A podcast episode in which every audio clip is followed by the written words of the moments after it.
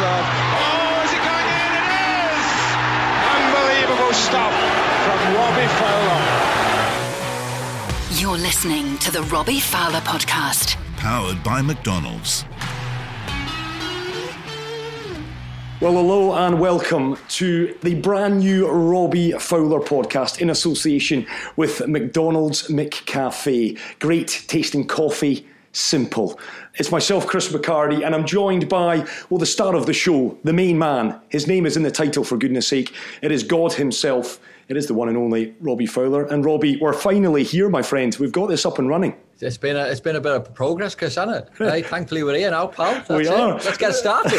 the, the, the viewers and those listening in, they probably should know that it's taken us about two hours to get to this point, technically wise, but we are here. And, and Rob, listen. I, I, well, hang on, I mean, what I will say is, it's obviously not down to myself, though, Chris, is it? no, nothing to do with you. Hey, I mean, don't be don't be starting to me make me look silly already.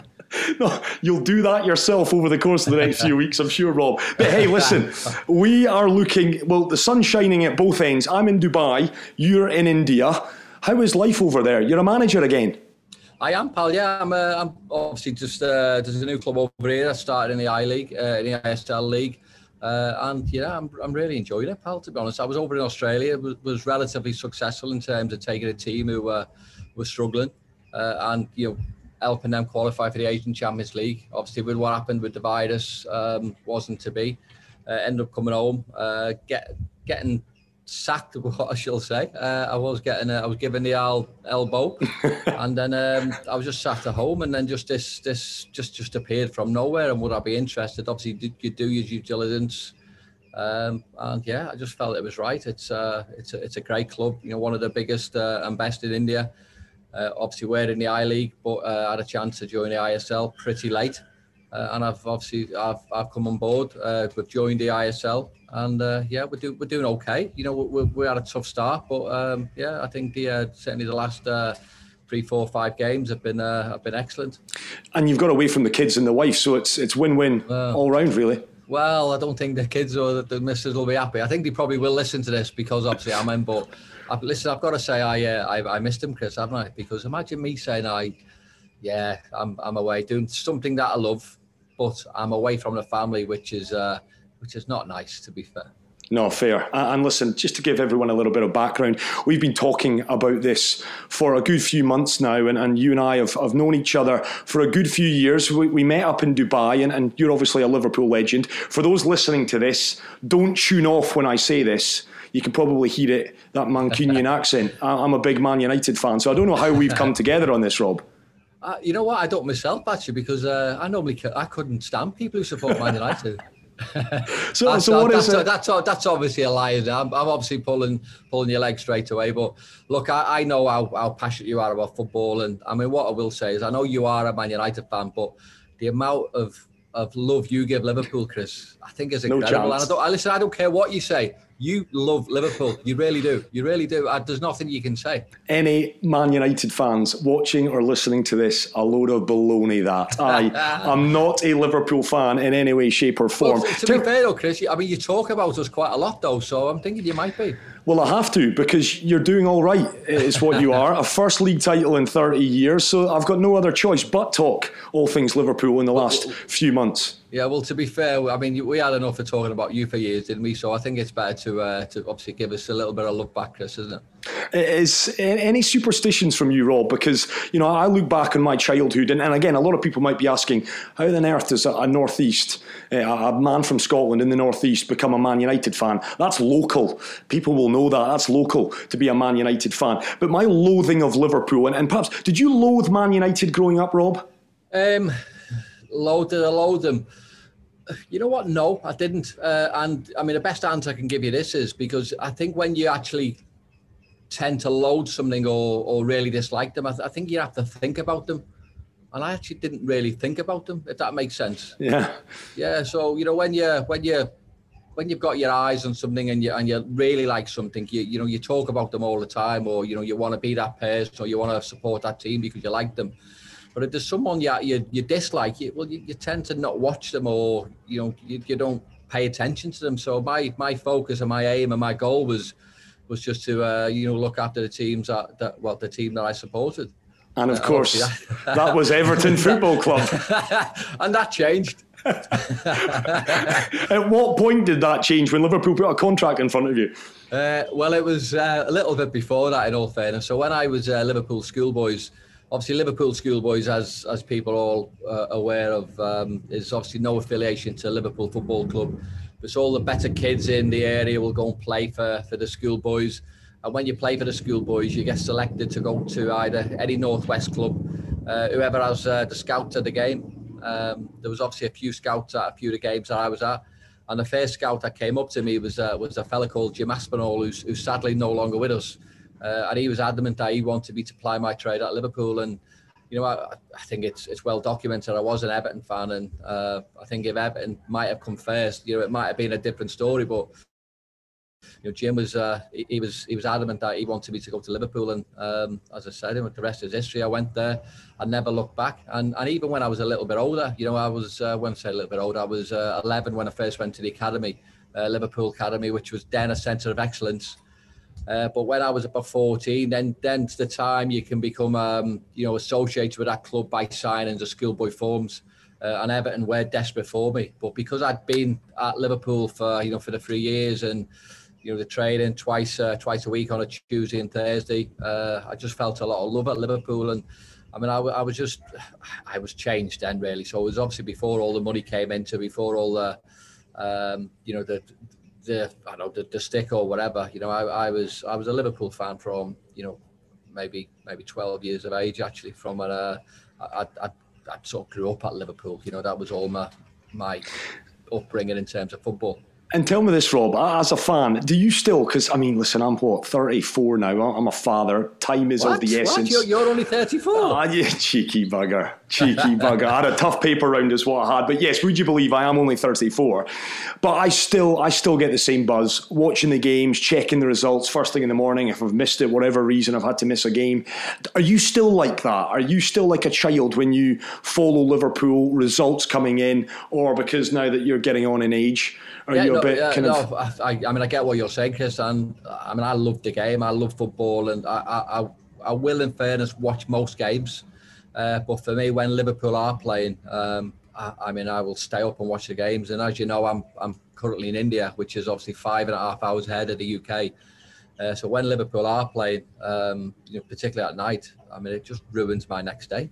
Uh, I mean, forget about the results if they win or lose. I mean, it just ruins my next day because I'm I'm wide awake watching the games at maybe two, three o'clock in the morning, and I, will obviously get up and, and do stuff myself in the morning. So uh, watching Liverpool is is playing havoc with my uh, my sleeping patterns. In all fairness, but I mean, this is why I love not just Liverpool fans, but football fans all over the world, and, and the, the passion and the drive and the, the commitment, the, the, dedication they show to uh, to the clubs. I think it's just quite incredible. It really is, and I'm, I'm witnessing it myself, to be honest. Well, we've got an exciting few episodes. First season of the Robbie Fowler podcast. We're going to be joined by a number of special guests in, in the coming weeks. Today, it's all about, I guess, introducing ourselves to our listeners. And listen, Rob, I want to ask because you are known, this might embarrass you a little bit, but you are known as God.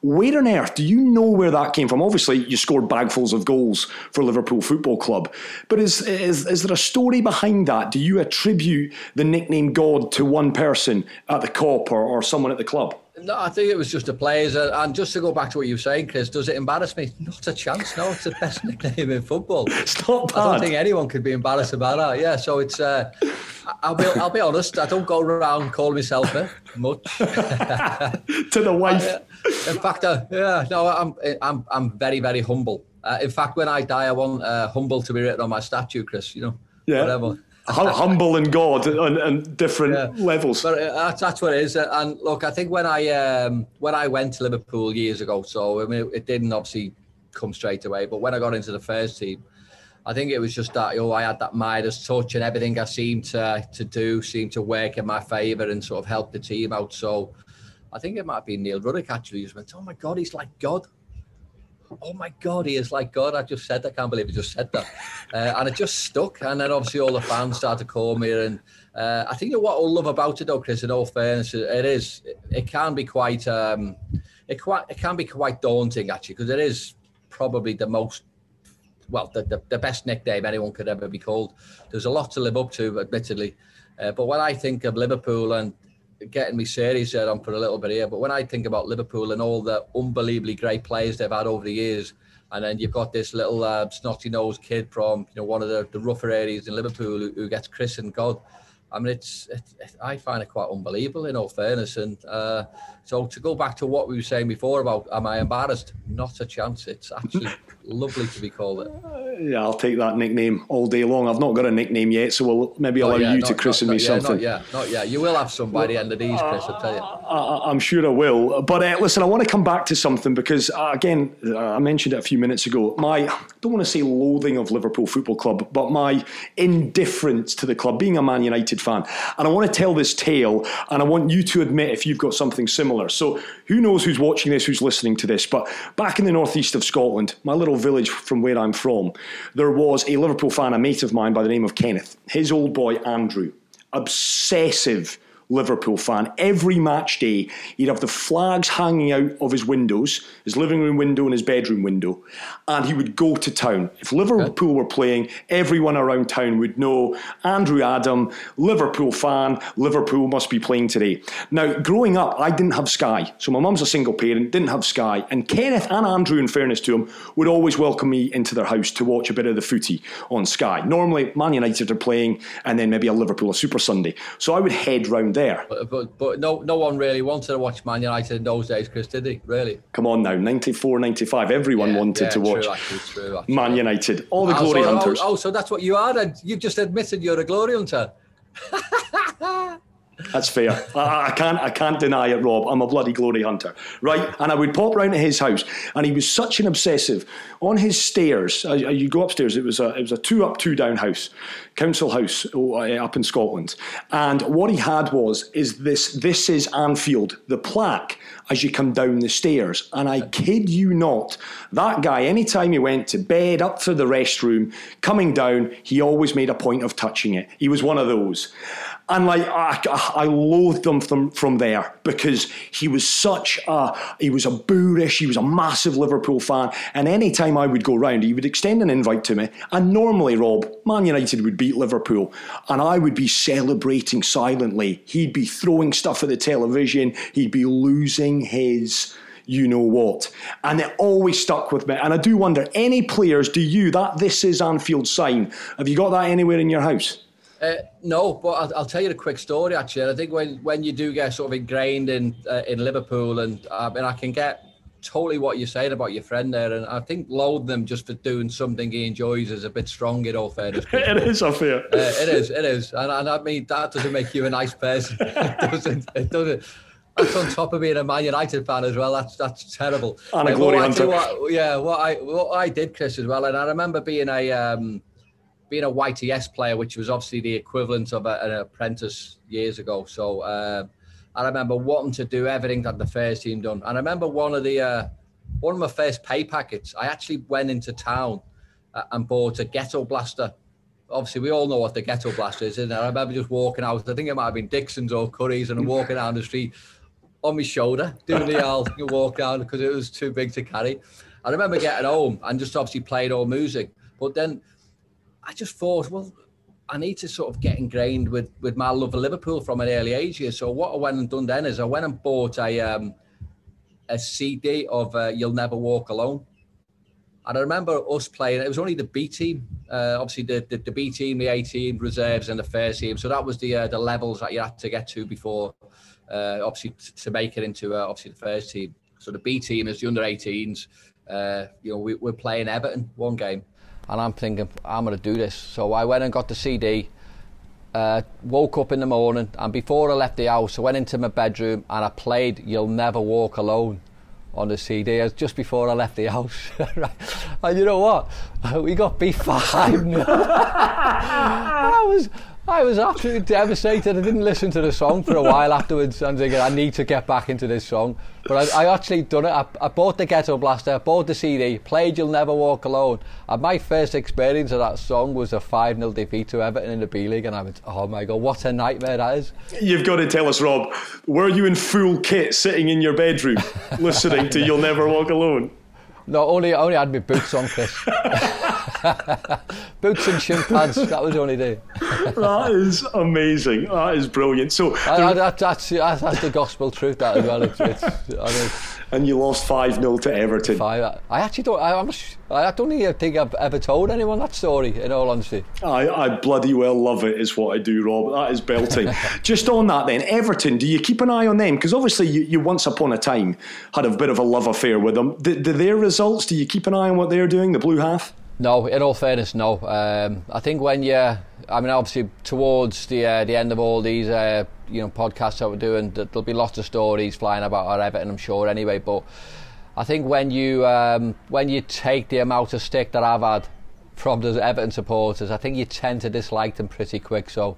Uh, it's uh, yeah, I'm I'm Liverpool through and through, mate. To be fair, uh, Liverpool are the only results I will look out for in terms of uh, and yeah, I mean to be honest, uh, the clubs who I've played for, I will look out for their results. Uh, but obviously, my love is Liverpool, and I, you know I'd want them to win more than anyone else. So uh, anyone else, you know, not really interested. Uh, you know, Everton growing up, nah. I obviously all, all my all, actually all my family still support them actually, and uh, they, they even they don't like me. Even they don't like me. You've not had a Christmas card from an uncle for about 15 years, uh, 30 honestly, years. Honestly, I, well, you, you, can imagine Liverpool. Obviously, everyone, uh, sorry, on, on, one side of my family is, uh, is all Blues, and on the other side of my family are all, are all uh, Reds. Uh, and, you know, even when I was. Um, were playing against Everton, you know, I'd get phone calls from, you know, you know, a lot of my uncles, you know, I hope you do well, but I hope we smash you. Was uh, was a, like a general occurrence of a phone call. I love it. The the blue half and the red half. Of course, it is quite a friendly rivalry. There's a lot of respect for for well documented reasons that I'm sure we will touch on over the course of this first series of the Robbie Fowler podcast. What I want to do though, Rob, and, and listen, all jokes aside for a few moments, because your football club and, and the footballing world as well has kind of come together in, in the last few weeks. The sad passing of a man who I know played an important role in, in your career. Gerard Houllier, who passed away back on December the 14th. I know you were deeply affected by it. I saw some of the posts that you popped up on, on social media, Rob. Give us your kind of tribute to Gerard, who who brought great success to the football club. I never had the, the, the privilege to, to, meet Gerard myself. I've heard great things though about him. One of the real nice gentlemen of the game. Your own memories, Rob? Yeah, lots and lots of good ones, and and in all fairness, lot of bad ones to be fair when I was obviously uh, you know within the squad and you know I'm not playing. You know I'll, I'll put my hand up and say you know I didn't like him. You know, I'm I'm a player who wanted to play all the time. Um, and uh, you know, when whenever you're a manager and you're playing team then you know it, it's it's not a good thing. Uh, but look I massively respected him and and understood much later uh, after leaving Liverpool what he was all about and what he was what he was trying to do to me uh, and everything that he was doing was uh, was beneficial to the club. Uh, now you know it was not really about individuals; it was about the team and, and what he can do for the team. Uh, and he brought a he brought a professionalism to Liverpool. You know, Liverpool. I'm not saying they were as professional as what they, they you know or he was. I mean, don't get me wrong, he, was professional, but he could have been a little bit more professionalism uh, involved at times. Uh, and Gerard coming in sort of uh, expanded that, and you know he made the club what it is basically today. Yeah, so yeah, a lot, lot, a lot of time for him. He's um, he's a manager who who wants to bring out the best in you. So regardless of what people think about him as, as a man, you know, as as, as a man manager, um, you know, his, football his football skills and his football uh, exploits were, were brilliant. He was instrumental in a lot of the good Liverpool, you know, brought to the table. Now his professionalism, what he brought was, uh, I think, was seconded on. So I think when uh, I was growing up, it was all about what we could do as a team, and you know, I loved that. And bear in mind, every manager will have different opinions of, of going into games, what they should do, what they can't do. Uh, Gerard Houllier's uh, emphasis was look, you know, we're here to to stop the opposition, and we're here to obviously do the job ourselves. Whereas in the past, other managers who would just say, look, it's just all about us. You go out there, uh, you play the way you can, and you'll beat teams. Uh, and that, that's what I always loved about Roy Evans. Roy Evans, they give you that belief. But I think Gerard came in and his um, his synopsis was, look, we need to work so much more on the opposition. Uh, we need to do this, we need to do that, uh, and we need to try and get you better in in a large portion of uh, you know football related businesses, if you like. Uh, and and for me, I, I'll be honest with you, I, I took a time to adapt to that because I was old school. You know, I'd come from a from a background of watching the likes of Ian Rush, Steve Nicol, you know, Ronnie Whelan, and all these great Liverpool players just go out and have a drink and then all of a sudden go back to training and, and win everything under the sun. but football was becoming more serious, more professional, and, and Gerard brought that in. Um, the, the video analysis, what we used to do with clubs, was was brilliant. Um, you know, sometimes me as an individual would, would go in there, and certainly no disrespect to uh, any of the clubs that we played, but would, would play Coventry, would play Middlesbrough, would play Southampton, and would, would do that much analysis on their, you know, on their good play that you'd come out of the dressing room thinking that you were playing Brazil because it was, well, this is what you've got to do to stop them, and this is why they, why they do it. And it, sometimes you think, well, maybe we need to show us the bad bits because you know we want to capitalise on that. But he wanted to show you all the good bits and, and just get you prepared. Well, this is what can happen, uh, and it took me a while to get used to that and adapt to that. Um, and I wished I'd have got it a little bit more because um, certainly early days because I think what he what what he was bringing to the table was was what everyone's doing now, which is like instrumental in football. Yeah. It's, it's, what I do now as as a, as a manager. You know, you, you want you want what's best for your team, and you try and cover every box, uh, and that's what that's what he did. So you went into the uh, went onto the pitch, you know, really knowing everything about the opposition, whereas in the years gone by, it was just well, we just knew more more about us. Yeah. Did he have a temper, Rob? Because uh, again, a lot's been made of the fact lovely gentleman, always had time for people. The, uh, the the tributes that have poured in for him would back that up. But did he have a temper? I mean, you've said that towards the end, perhaps the relationship a little fractured. Did you have a little tete-a-tete with him? Anything you yeah, can tell us? A lot, lots of times, a lot of times, no fairness, because I, I was passionate and I wanted to play, and, and he believed I needed to do all the things to get better and uh, you know to, to help the team and uh, to help the club. And uh, as I said before, Chris, it was it was a case of look, you know, you, this is. You know, I'm, I'm the manager, uh, you know, and it's it's my way, and you, you need to adapt if you want to still be at this club. Uh, and it, it was tough for me, it really was, and uh, you know, I'm not proud of saying this, but you know, it, it took me a long, long time to sort of get over that. Uh, but when you sort of sit back and analyse afterwards, that every sort of argument that you had and every chat that you had was was not because he was a nasty man. It was because he was a good man who wanted you to be better and he wanted the team to be better. So you, you try and you try and change things when when maybe it's a bit too late. Mm. Uh, and I wished what I know now, and, and even maybe a few years after Liverpool, I'd have known then. Then you know my career could have could have been at Liverpool for, for, for much much longer. Uh, I, I wished I'd have taken on board a lot lot quicker what he was uh, what he was educating me. Uh, and you look at the, um, I mean, you look at Steven Gerrard and you look at Carra. Uh, I mean, they were probably similar to me in terms of their upbringing and, and what they were. Uh, they were old school, maybe a little bit lighter than me in terms of uh, you know I was a bit older, but um, what uh, what I'm saying here is you know Gerard got hold of them a lot lot quicker. You know, and they were they were relatively new to the old uh, the old school type football, so he, he changed them quicker, and uh, we see we see how good they became for the club and. Uh, maybe I was just a little bit too too late. Maybe I was a bit too long in the tooth. But I wished I'd have um, adapted and accepted that a little bit quicker you say you're old school. I can imagine, and I remember being a wee nipper back then. What was it, '95? I think it was when the, the announcement came that Gerard was joining Liverpool Football Club as a co-manager. That was foreign to me at the time. There was no one at the top level that had co-managers. I mean, what must have you boys been thinking when the announcement comes that Roy's now got someone else alongside of him? Well, I mean, it was just a surreal experience, uh, and it, it was difficult for the players because you we're old school, and whenever there was a problem, we didn't really know who to go and see. so you can imagine all the older players were go, we're, we're going to see Roy Evans because he's he's our manager. Uh, I mean, from a from a club like Liverpool doing that was probably wrong. To be fair, he should have just got rid of Roy and then brought Gerard in. But to try and sort of amalgamate the two of them was, I think, it was wrong on so many levels. You know, Liverpool shouldn't be doing that. I'm not sure whether you'd have seen that at, at Manchester United. I, th- I think Sir Alex would never, never have accepted that. Uh, maybe Roy should have, you know, you know, put his foot down and said, no, it's either he goes or, or I go, or, you know, if you want to bring him in, then, you know, I've got to go. So, yeah, so, yeah, so for a club like Liverpool to be doing that, you know, I, I think it's, I mean, I think it's quite scary and it, it is quite surreal.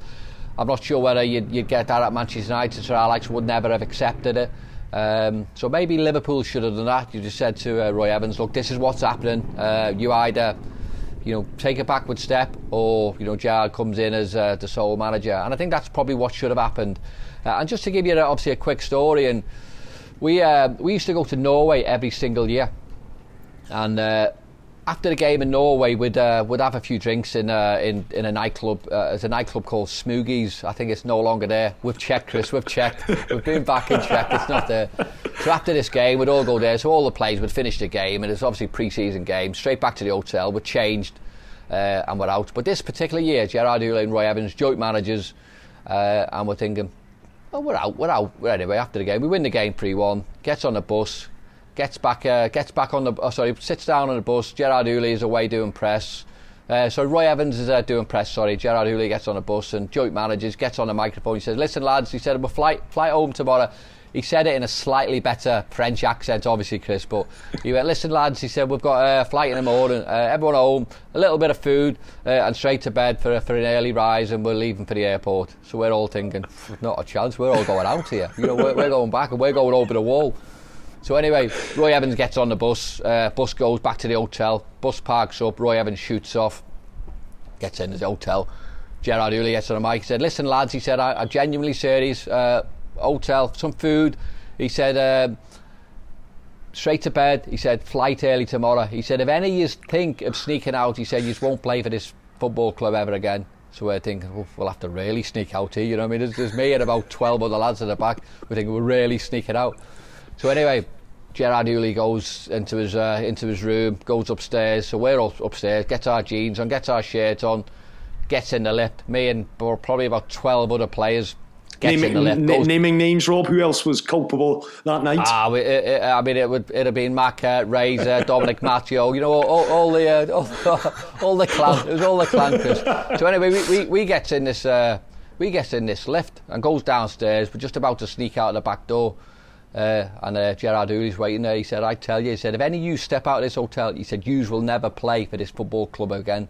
And just as he said that, there was a ping, and the lift doors opened, and Roy, Roy Evans popped out and went, Come on, boys, let's hit the town. And we went, We're with him. so you can imagine that was that was what we were dealing with as players. And, and as much as it, there's like a, a funny element to the story, and when you've got sort of one manager whose belief is that's probably wrong now. But one manager's look, you know, this is uh, this is what you've got to do, and the other manager will look, let's go and uh, go what we need to do to in terms of professionalism. Then uh, you know, it, it, it, was hard. It was hard for us to take, but eventually the uh, the the I mean the club seen only one way, and obviously Gerard became. Uh, you know the sole manager, and I mean what he did then was just, I think, quite quite astonishing, wasn't it? Uh, please tell us, Rob. Was it a good night? what was the name of that club again? It was Smoogies. Yeah. Smoogies. I actually, yeah, I actually don't remember if it was a good night, Chris. To be fair, it was a bloody good night then. If that's what yeah. you're telling us, yeah. I love that. This is the Robbie Fowler podcast, powered by McDonald's. McDonald's McCafe. Great tasting coffee. Simple. Dubai Eye 103.8. Listen, Rob, the other thing I want to do in this first episode of the new Robbie Fowler podcast, I want to debunk some myths uh, and some stories around you, Rob, because I've known you for a while and I've said this to you both privately, I've said it publicly on various radio shows as well. I think you're a bit misunderstood. I think it really takes, you know, to spend a bit of time with you to, to really get to know Robbie further. I mean, I've told you this. Growing up, I didn't know you for goodness sake, but Oh, whenever I saw you, I was like, oh, there he is, Robbie bloody Fowler. You, you, you, didn't loathe me as well, Chris, did you? Not maybe loathe, a bit strong, but I didn't like you. I didn't like you. I thought, here he is. Because you were good, and, and invariably against Man United, you always did pretty well against us. But getting to know you, you know, you're a football man, you know the game, and there's a few stories that I want to I want to debunk if we can. I want to start, I'm going to take you all the way back to Highbury. I think you, you know where I'm going to go with this. I think it was the ah, 96 97 season, if memory serves me correct, up against Arsenal. You go down. I remember it was a little through ball. David Seaman comes out. You go down. You spring back on your feet. The, the referee's given the penalty, and you're going, no, no, no, it's not. It's not. And there's a great through ball for Fowler to take on David Seaman. That's got to be a penalty. It is. That's amazing. I think Fowler was saying no. I think Fowler's just skipped over the hand of David Seaman. There's no contact. Was that you saying it's not a penalty? What was the conversation there? Um, I mean, it's a funny one, this because it does get brought up quite a lot, as you can imagine. You know, every year Liverpool play Arsenal, and, and this does get brought up. And I think, regardless of what people think about me, right? So people might dislike me for whatever reason because I've scored goals or whatever. But I'm actually, I think I'm a likable lad. I'm, I'm quite shy, in all fairness. But when I'm in, when I'm in company of people who I know, then you know I'm, I'm more out of my shell. But if I'm not in a, a crowd or I'm comfortable, then you mean you wouldn't know I'm there. You know, I, I just Yeah. go out of the way, and I, um I'm quite pally with lots of lots of uh, you know ex footballers because you know I'd go and speak to them and I'd like I'd, I'd make fuss of people. So I mean, with uh, with David Seaman, uh, he was obviously uh, an England teammate, and when I obviously go through, um, and he didn't touch me, and I sort of jumped over him, and, and people were, you know, maybe people thinking I was diving, but I, I think it was just a case of look, I, I never dived, I sort of jumped over him and uh, lost my balance, and I'm one of them as well. I think if it had stayed with my feet on the ground, uh, what what a lot of players do now, uh, where you you you you're trying to mimic that contact. Uh, I think I could have hurt myself or I could have hurt him. So I did jump over him and sort of lost my balance. And I was just basically saying that you know he hasn't touched me. So you know I'm saying well it's obviously not a penalty. Um, I don't think Roy Evans, who was the manager, was very happy with me at the time. Uh, but uh, yeah, I was just basically saying it wasn't a penalty. Penalty, and um, I mean, a, a few good things did come out of it. In all honesty, Chris, I've actually got a a, a fair play um, Yeah. certificate from um, from UEFA, which is a prouder place in uh, in, in my house. And uh, the other one was uh, Jason McAteer got a, an advert for, for well for a for an air product. I, I think it was. I think it was Wash and Go. I'm Yeah. not sure what it was, but he scored his actually first Liverpool goal from uh, from me missing a penalty from the rebound. So uh, I think he was happy with me. And what I will say as well is, and I know you're going to say it now. Did I miss on purpose? Not a chance, by the way. You didn't. And the referee give it. Uh, and look, who am I to argue with referees? He's given a penalty. I think we have to abide by that, Chris, don't we? Yeah, well, fair enough. You did that, and, and of course, Seaman did save it. So you didn't miss the penalty on purpose. You can categorically say that. Ah, not a chance. No, no. Yeah, I go on the football pitch every single time, and I, I want to win. So you know, and I know there's a there's an element of uh, maybe che- cheatiness. Uh, Is that even a word? Is it cheatiness? well, it's not, It is but now. it is, it is now. It is now. So there's an element of cheatiness uh, creeping into the game, and uh, I don't think you, you can win games by that. And um, yeah, and uh, yeah, I, I wanted when the referee gave the penalty. Of course, I, I wanted to take it. I wanted to score, but it was just a rubbish penalty. It really was. I mean, they're all they're, they're, they're all rubbish when you miss, aren't they? They, they, they certainly are. And now I've got that shirt. Uh, and for those on the podcast, I am holding up that 1996 1997 Liverpool away shirt. This, courtesy, incidentally, of LFC retail right here in the UAE. So, big thanks to Craig and his team for supplying this. Now, Robbie will be signing this. We will be giving this away at the end uh, of the podcast. And, of course, a chance for you to win that. Nice piece of kit, this, Rob. And that's one memory Yeah, no, you know that kit. I, th- I think they are very, very hard to get hold of. You know, really are. I think they're like um, I, mean, they are a proper collector's item. Them. I've got one, and you're going to sign it for one Uh, of well, our. listen, I know you've got one because you are a closet Liverpool fan. That is a load Hey, of look, nonsense. you, you keep you, look, you keep shaking your head, Chris, but you are. You're definitely a closet one. I don't care what you say. You load this fella in Scotland. you, you, you probably went in there and you had a Liverpool top underneath your Man United cardigan or whatever you wore. I'm telling you. Man United oh, cardigan. No, I'm not Well- 85, Rob. Cardigans Well, were not worn in northeast of Scotland when I was a wee nipper, that's for sure. Well, it, well, it, it was cold up there, wasn't it? It was. So you might, you, you might have. And, and that, that's another thing. Is just a, a, another quick question on that kit, Chris. What? Yeah. Uh, I bet you can't name the colour, can you? Oh, cheaper cream. No, it's not. Be- Uh, be- it'd be- There is this colour of this shirt. Are you, have you got a fancy name for this? Have you? Yeah, well, yeah, well, I haven't too. I mean, the uh, the maker actually brought out the uh, the, the kit, and it was a colour. It was actually called Ecru. I'd never heard of it before. That came out in all fairness. That's a great quiz question. The colour ecru. Never heard of him in my life. Probably because I didn't never paid too much attention. It is, to be fair though. Well, well, well, uh, we we know that's false. What a false claim by yourself. It's a it's a decent it is a decent shirt. You could win it uh, again by just viewing and listening to this podcast. So one myth then you've put it to bed. You didn't miss that penalty on purpose. The other big one, Rob, and again it's a conversation we've had numerous times before. The Everton goal celebration. It, it's probably the the biggest. I guess one of the biggest kind of controversies surrounding yourself. The, the celebration against Everton, I think back in 1999, Anfield, 3 2 was the final score. You scored a penalty, and then it's pretty well documented how you celebrated. The backstory to that, please, and, and be honest with us. Yeah, well, the, the backstory was obviously because I, I was out in Liverpool and you know people were were putting stories about me, uh, you know, going out and doing uh, recreational drugs, uh, shall we say? Uh, and it was probably a, a, moment in my life where, I mean, I'm obviously never really too bothered what people think about me, but that was a tough time for me because everywhere I went, I was getting stick and I was getting accused of everything and.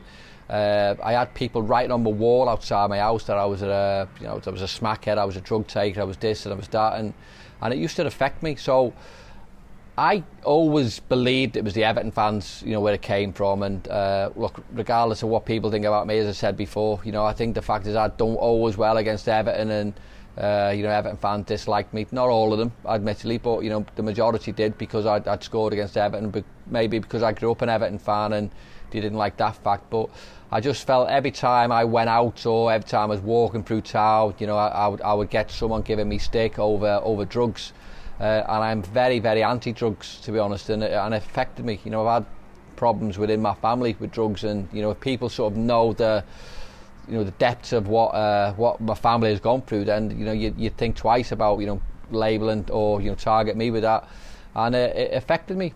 I mean, you can imagine yourself. Imagine you waking up one morning you've got people, you know, out, well, not people outside my house, but people uh, had been outside my house and, and, and graffiti on the wall. And I mean, it was it, it was just incredible. And I went, oh my God, I, I, this, this needs to stop. So I, I didn't know how to stop it. And I always said to myself, well, next time I play against Everton and if I score, I'm just going to get on my hands and knees and, and mimic doing what you are saying I'm going to do um, user mimicking, or so I'm going to mimic what users saying I'm doing. Uh, and I mean, the first game I actually did score a penalty, and I, I knew straight away what I was doing. Uh, I was always going to do it. It was planned, it was premeditated, and it was just a little bit of a, a little bit of a kick in the backside to all the Everton fans. I think the, uh, I think uh, certainly the Anfield Road end was was full of Everton fans, and I think a lot of them did laugh. To be fair, a lot of them did uh, did did did know what it was all about. But then obviously you get all the uh, the ones who were offended by everything, um, who who just didn't like what I was uh, what I was doing, so uh, they complained and. Uh, and it, again, we go back to the Gerard Houllier, uh, obviously incident as well. Gerard Houllier came out after the game, and his support for me then was just unbelievable. Uh, it was massive, and, and something that I massively, massively appreciated because of the amount of stick I was taking. Uh, and he um, he just came out and said, "Ah, oh, he was just you know practicing eating the grass uh, like what Rigobert Song does in, in Cameroon." And I actually felt sorry for Gerard for coming out and saying that because I think every man and his dog knew exactly what I was doing. But Gerard, being Gerard, wanted to come out and support his team and, and you know stuck up for me so much. Uh, and I actually went, "Oh my God, I can't believe he's actually believing that." And uh, yeah, so it was just a case of I had loads and loads of sticks, so it was just me of uh, maybe a way of getting my uh, my own back. Um, I, but I, always, I know what you can say, Chris. But it's always a case of look. People always say, "Do I regret it?" I regret. I regret all the things afterwards because people think people don't really know the story. People don't really know the story of why I did it, and people think, "Oh, you're doing it because you're you like that type of thing." So I regret that, uh, but I don't regret doing it for the ones who knew why I was doing it. Yeah. Does that make sense? Absolutely, it does. Yeah. Absolutely, it does. And and, and, and aside here, Rob, because I was uh, obviously doing research of the incident, and it was the biggest fine at the time. It was the biggest fine that the FA had handed out to any player. Do you remember how much it was? Uh, Sixty. Cheapers. Did the wife talk to you for a few days, or she she would have given you the silent treatment for a few days after that, right?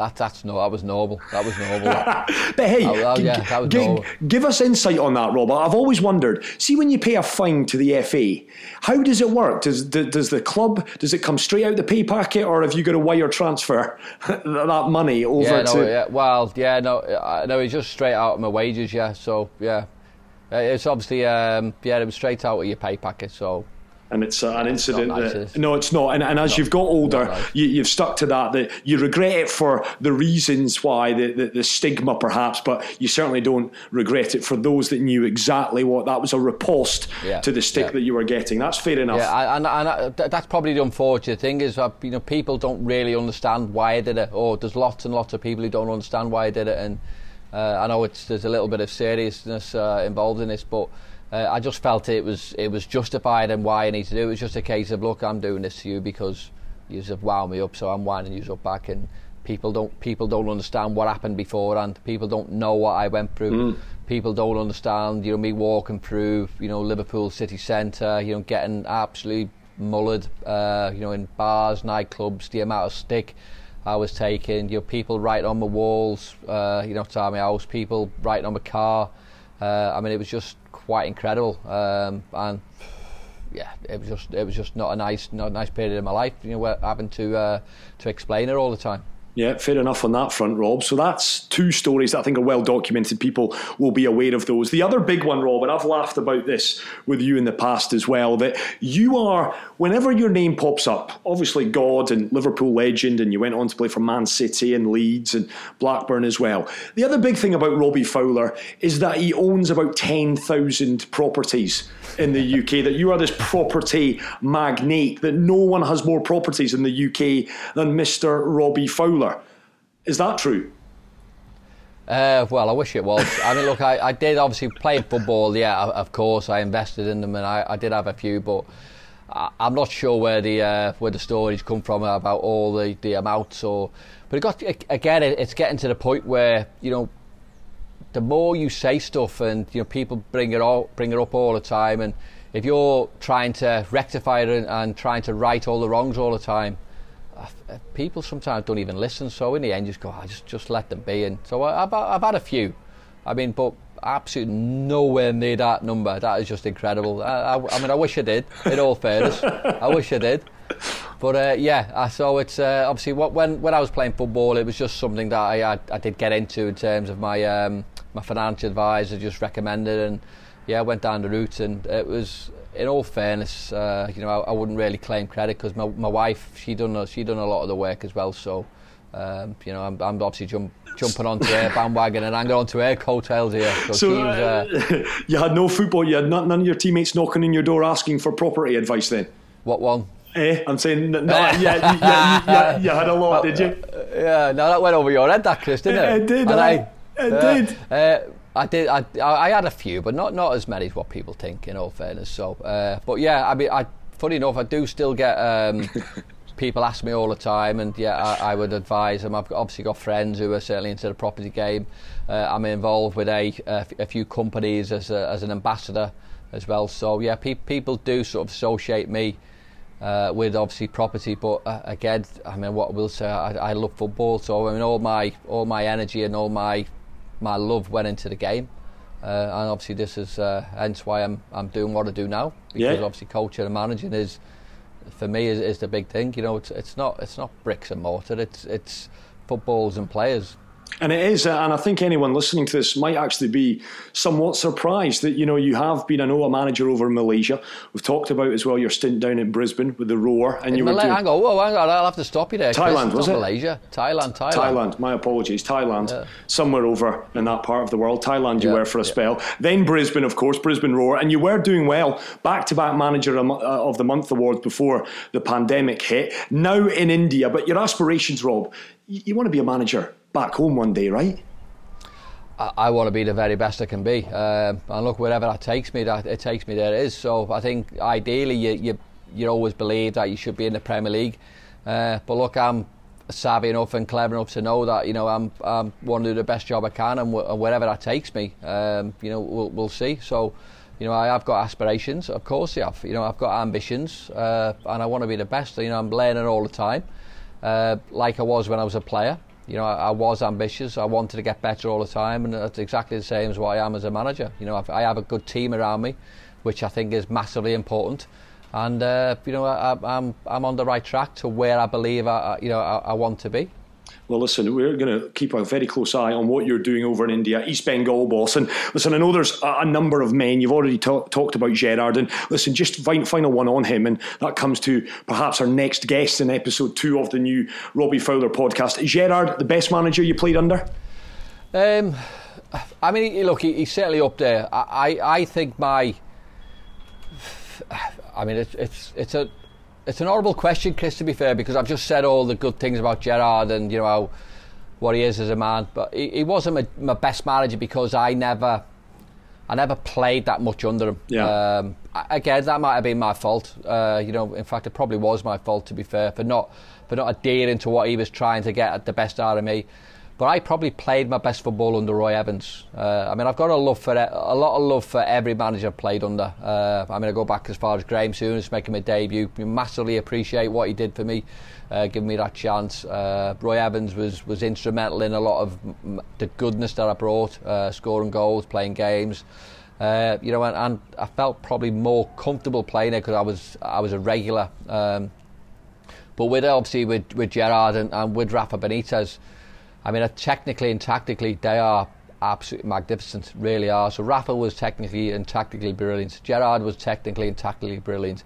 Maybe lacked a little bit in terms of man management, which is what Roy Evans had in abundance. Uh, now, obviously, brings me full circle to uh, you know hopefully the uh, the next guest is a uh, is a man that w- would love to see on. Uh, yeah. Obviously, here now is, uh, is is Jurgen, and I think he ticks every single box. Um, as as a man manager, I think he's incredible and as a you know technical and tactical manager, I think he's incredible as well. So um, I think the modern the modern football manager needs to tick all these boxes, and I think that's what uh, what we have with Jurgen. Yeah, you are a fanboy, a self-confessed fanboy of Jurgen, and no wonder because the job he's done. I mean, I said at the top of the show, thirty years, Robbie, thirty years Liverpool waited for a league title and Jurgen got the job done, and he will hopefully. But, but, you, but you know what, Chris? Yeah. Uh, look, you know we, we don't talk about the past, do we?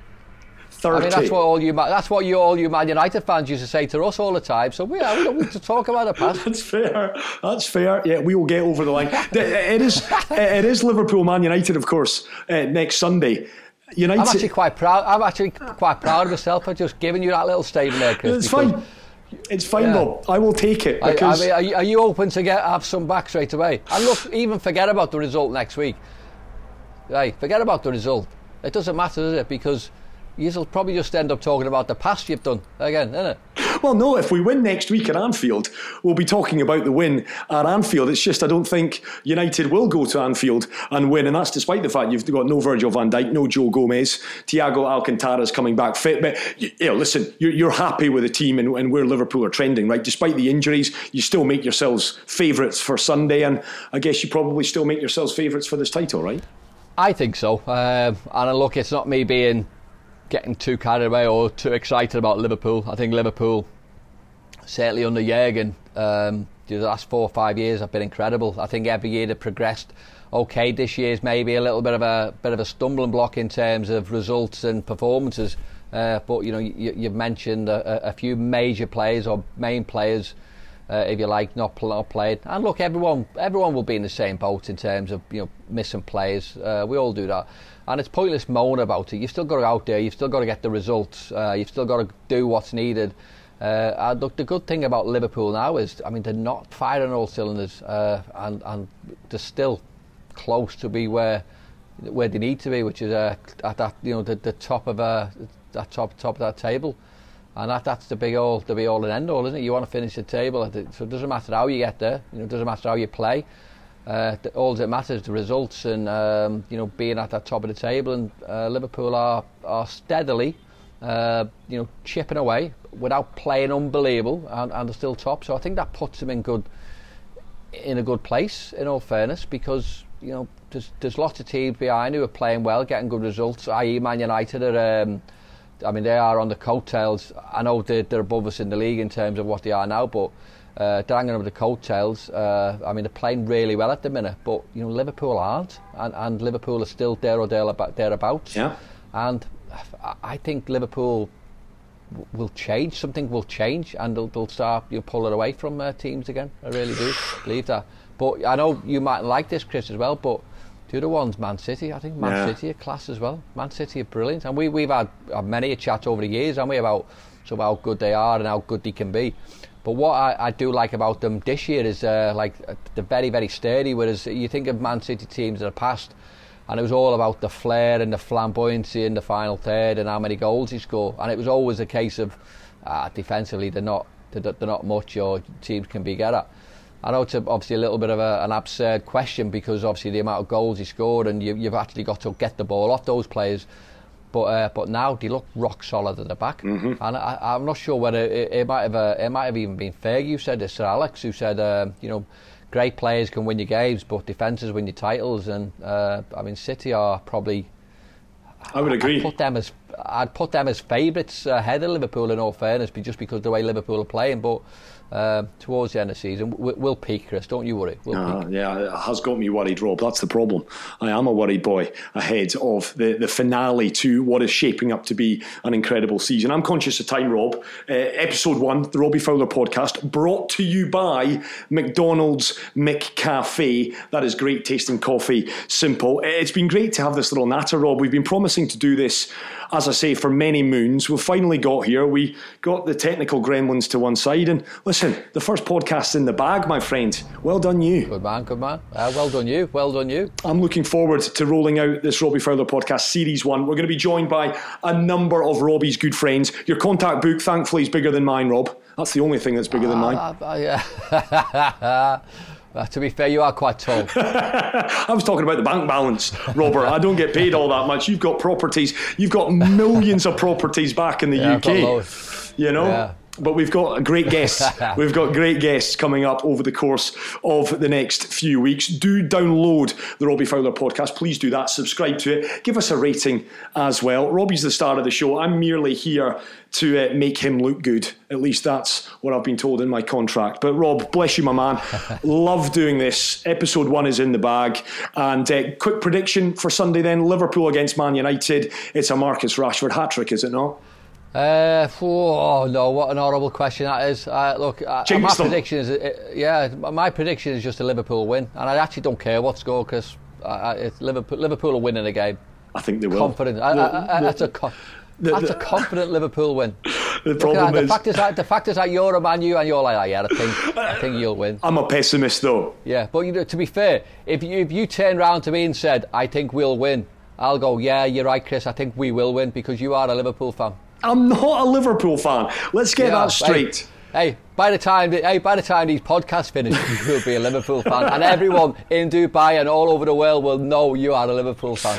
I will give you I will give you a quiz on all of this after this podcast finished. And I tell you what, I promise everyone watching and listening to this, because I'm going to get hammered back home by this, Rob. I am not a Liverpool fan. Here's one for you, Chris. Here's one. So, so, so you know the um, so, so then the, the next podcast we do, right? Yeah. So this is obviously after the Liverpool Man United game. Correct. Now I can't do it because obviously because I'm associated with the club. Now you're just a supporter. Now, if Liverpool win, No I chance. think you should come on the podcast wearing a Liverpool No shirt. chance. and, if Man, and, and if Man United win, you do likewise, right?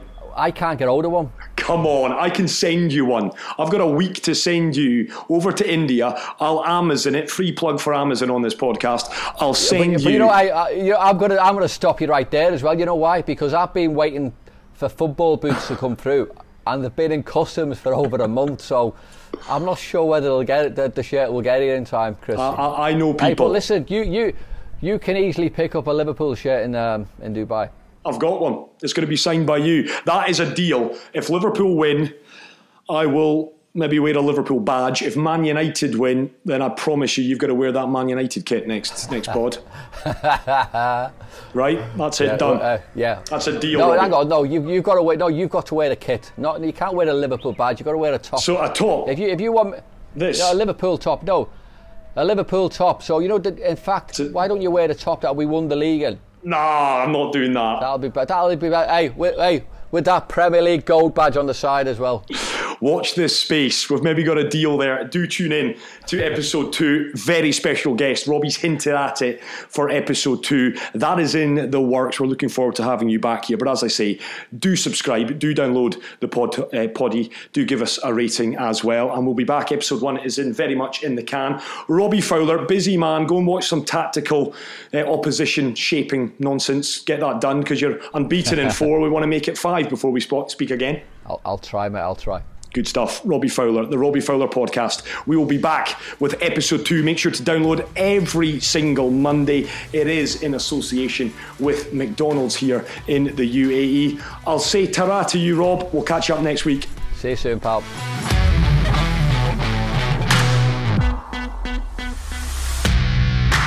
This has been the Robbie Fowler podcast. Powered by McDonald's. Hear it again and more of our podcasts at DubaiEye1038.com.